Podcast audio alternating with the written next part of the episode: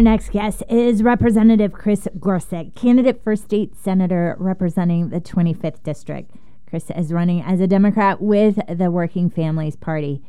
Representative Gorsek has worked as an educator and a police officer and currently works at Mount Hood Community College and as a state legislator. Thank you for joining us this morning, Representative Gorsek.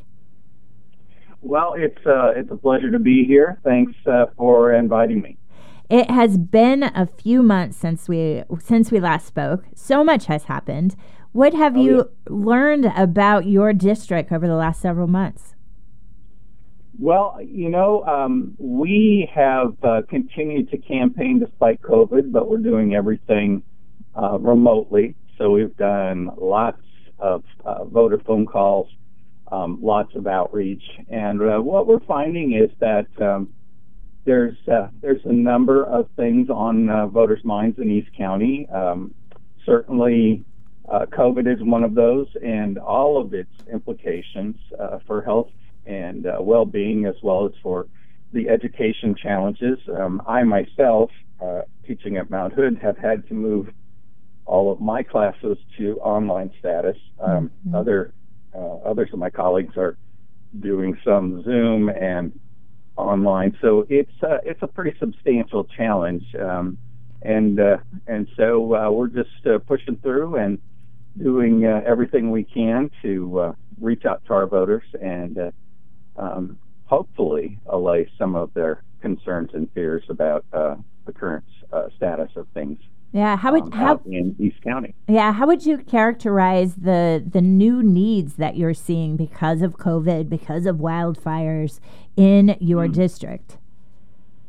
Well, we were fortunate. Um, you know, during the um, the Eagle Creek fire, we had some threat to the eastern side of my district. Uh, we never actually had to evacuate, but um, the main thing for us this time around was all of the smoke, mm-hmm. which, of course, uh, is a serious problem, um, especially for people with asthma and other um, breathing difficulties. So, for us, the uh, the uh, primary thing has been, um, you know, uh, trying to uh, find ways in the legislature to assist people that were impacted directly by those fires, and uh, also trying to make sure that the resources are there for their recovery. So uh, in that respect, we've had the the more indirect impacts from the fires in uh, District 25.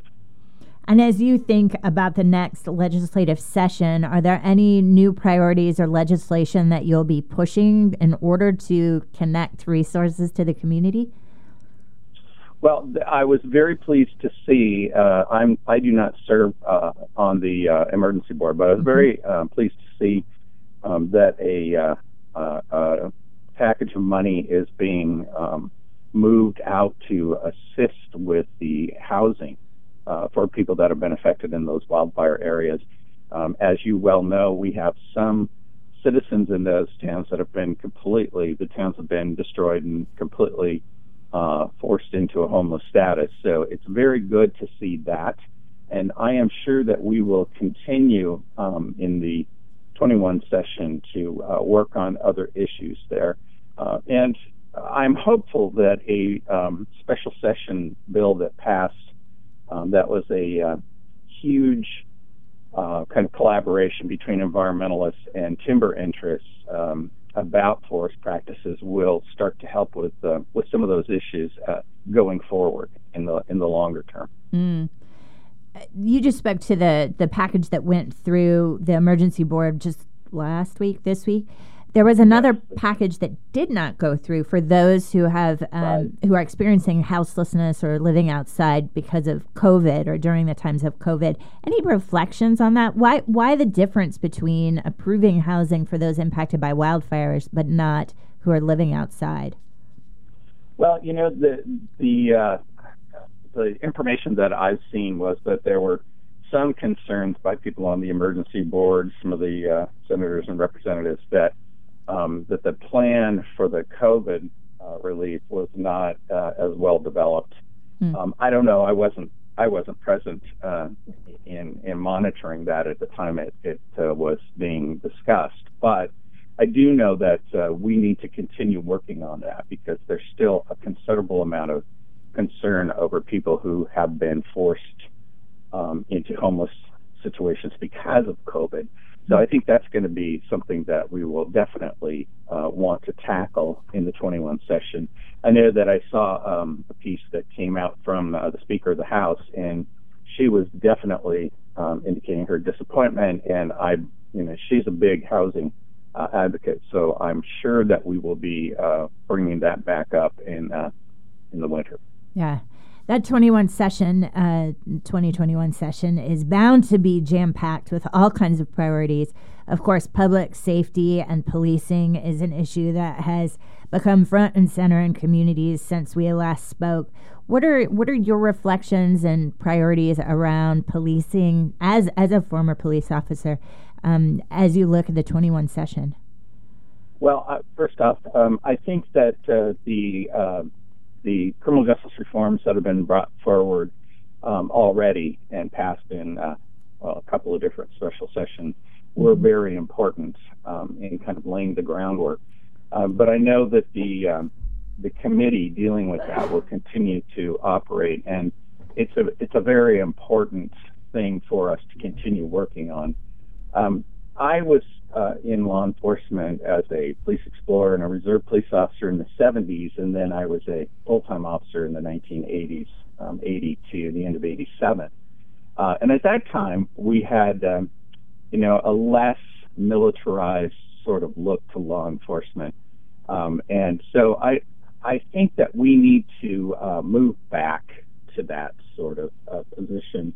Uh, I'm a big advocate of community policing, which is something that uh, was actually started back in the 80s. If you think about people like uh, former mayor and police chief Tom Potter as an example, um, and uh, uh, Derrick Foxworth, who was police chief. Um, so uh, it's it's an important thing for us to uh, to get back to, uh, where the idea is that the police and the and the citizenry work together uh, to solve problems. And one of the things that uh, I think is so important with all of that is the need for dialogue. And one of the things that I've been working on with uh, folks like Commissioner uh, Lori Stegmann out in East County and the sheriff and others is we've been uh, involved in discussions with activists that are concerned about the police uh, and with law enforcement themselves and everybody else uh, in between that's uh, so concerned about um, what's been going on, for instance, with um, the police responses around the country and certainly in Portland. Uh, I'm hopeful, and it appears to be the case, that uh, that dialogue is something that is um, making uh, making the situation, I think, less explosive in East Multnomah County, and certainly we want to um, continue working on that. Um, the other thing is, I teach uh, law enforcement. It's one of the things at criminal justice, uh, in general uh, at Mount Hood. And so all of my experience and that uh, teaching and my academic training uh, really points to the need for collaboration. Um, mm. It doesn't mean uh, that we accept uh, bad acts by the police. Uh, what we do is we have to uh, hold them um, accountable if they're involved in that. But we also have to work with the police and I have to tell you, uh, in my time in law enforcement and in my time um, in uh, on committees like the Judiciary Committee, I've had a lot of interaction with law enforcement, and uh, there are a lot of officers that are still out there doing a good job, and uh, they need our support. Um, but we have to hold those that are not doing what they should do accountable. Mm as you describe it, it feels it feels quote unquote easy. Dialogue, collaboration, right. working together. But we're not we're not uh, seeing movement, at least maybe more so in in the city of Portland. What are your uh, thoughts on barriers to change, barriers to getting back to that community policing model? Or do you see it as realistic and we're on the path and we're going to get there? Well, I, I, the one nice thing is um, that there's been a lot of uh, study and there's been a lot of departments that have been involved in different aspects of it. So it's not something that has to be, you know, created out of whole cloth. Um, the uh, the patterns are there. However, um, as most of us know, whenever we're working in a particular organization, um, and we're asked to make substantial changes. Um, we do have some folks that'll embrace it, and we have some folks that will not. And I think the dialogue part comes in uh, as being very, very important in remembering that it's not just about changing laws that force the police to do certain things. It's about also bringing the police along mm. so that um, they embrace those changes. Changing the culture of organizations is very, very important. And one of the things that we know is that that sort of change begins not just with dialogue, but also with the highest levels of an organization's uh, structure um, saying, yes, this is what we do, and you know we're not going to uh, back away from our responsibilities. But it has to be something that comes from the very top and then is um, embraced by the whole department. It can't simply be, um, you know, well, we think we should do this from like the chief or the uh, the police commissioner. It has to be something that we are fully invested, um, and and we're fully invested in working with the officers to bring about these changes, mm-hmm. so that um, the officers have some inspiration to actually be involved in the change. Um, I've seen too many instances in my own career where um, when that didn't happen, um, it's very easy to go, well, you know, this is the you know, the flavor of the month and it'll pass. Um, and if it's not reinforced by um, the administration, um, really not that much not that much changes. Mm. Now, you've spoken to some of the local work that is happening in East County, also spoken a little bit about the state legislature and the role that they m- might play. I think as a community member, sometimes it's difficult to know where change happens, whether it is at that right. sort of micro local level across literally across a table versus what needs to happen at the state level and to speak to the latter, what what should the state priorities be around criminal justice reform as we look forward into upcoming sessions? Well, I think the priority, and, I, and I'm I'm certain that the committee uh, working on police accountability and transparency is is very aware of this. The, um, the priority has to be that we're going to change things, mm. and the priority has to be that we're going to see a situation develop where everybody is treated the same, um, and not just by the police, but by the whole criminal justice system. Um, back in the 90s, I think it was the Department of Justice did a study uh, about the treatment of people of color uh, all throughout the criminal justice system, and the study showed um, that they that group was going to was always more mistreated um, by the system uh, than their um, Caucasian counterparts. And I really haven't seen much evidence uh, as far as the whole system is concerned that we've substantially changed that. That mm-hmm. has to be a priority. Um, remember, we have some very high ideals. It doesn't, unfortunately, mean we've achieved them yet. But the idea of equal protection under the law is extremely important. And the fact that um, you're a particular race or ethnicity or class level is not supposed to have anything to do with that. We are simply, I mean, I know it sounds simplistic, but we are supposed to treat everybody the same. And so the more we work on uh, getting rid of uh, some of those uh, profiling issues and getting rid of some of the disparities uh, in terms of um, you know criminal justice in general, uh, I think the better it will be. But we have to really take it seriously mm. uh, and work very hard to to change things as we uh, as we discover uh, some of the problems in the system.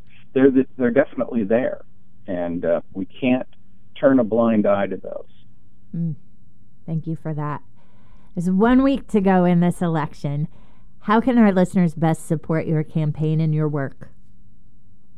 Well, um, anybody that is uh, interested in volunteering, um, you know, right now we have, a, not surprisingly, uh, a big um, uh, effort going towards uh, getting people uh, inspired to vote and hopefully to vote for for uh, my campaign. Um, so, contacting our folks at um, at the campaign office really helps if, if people can volunteer and make phone calls um, that's that's going to be probably our major push here in this this last week.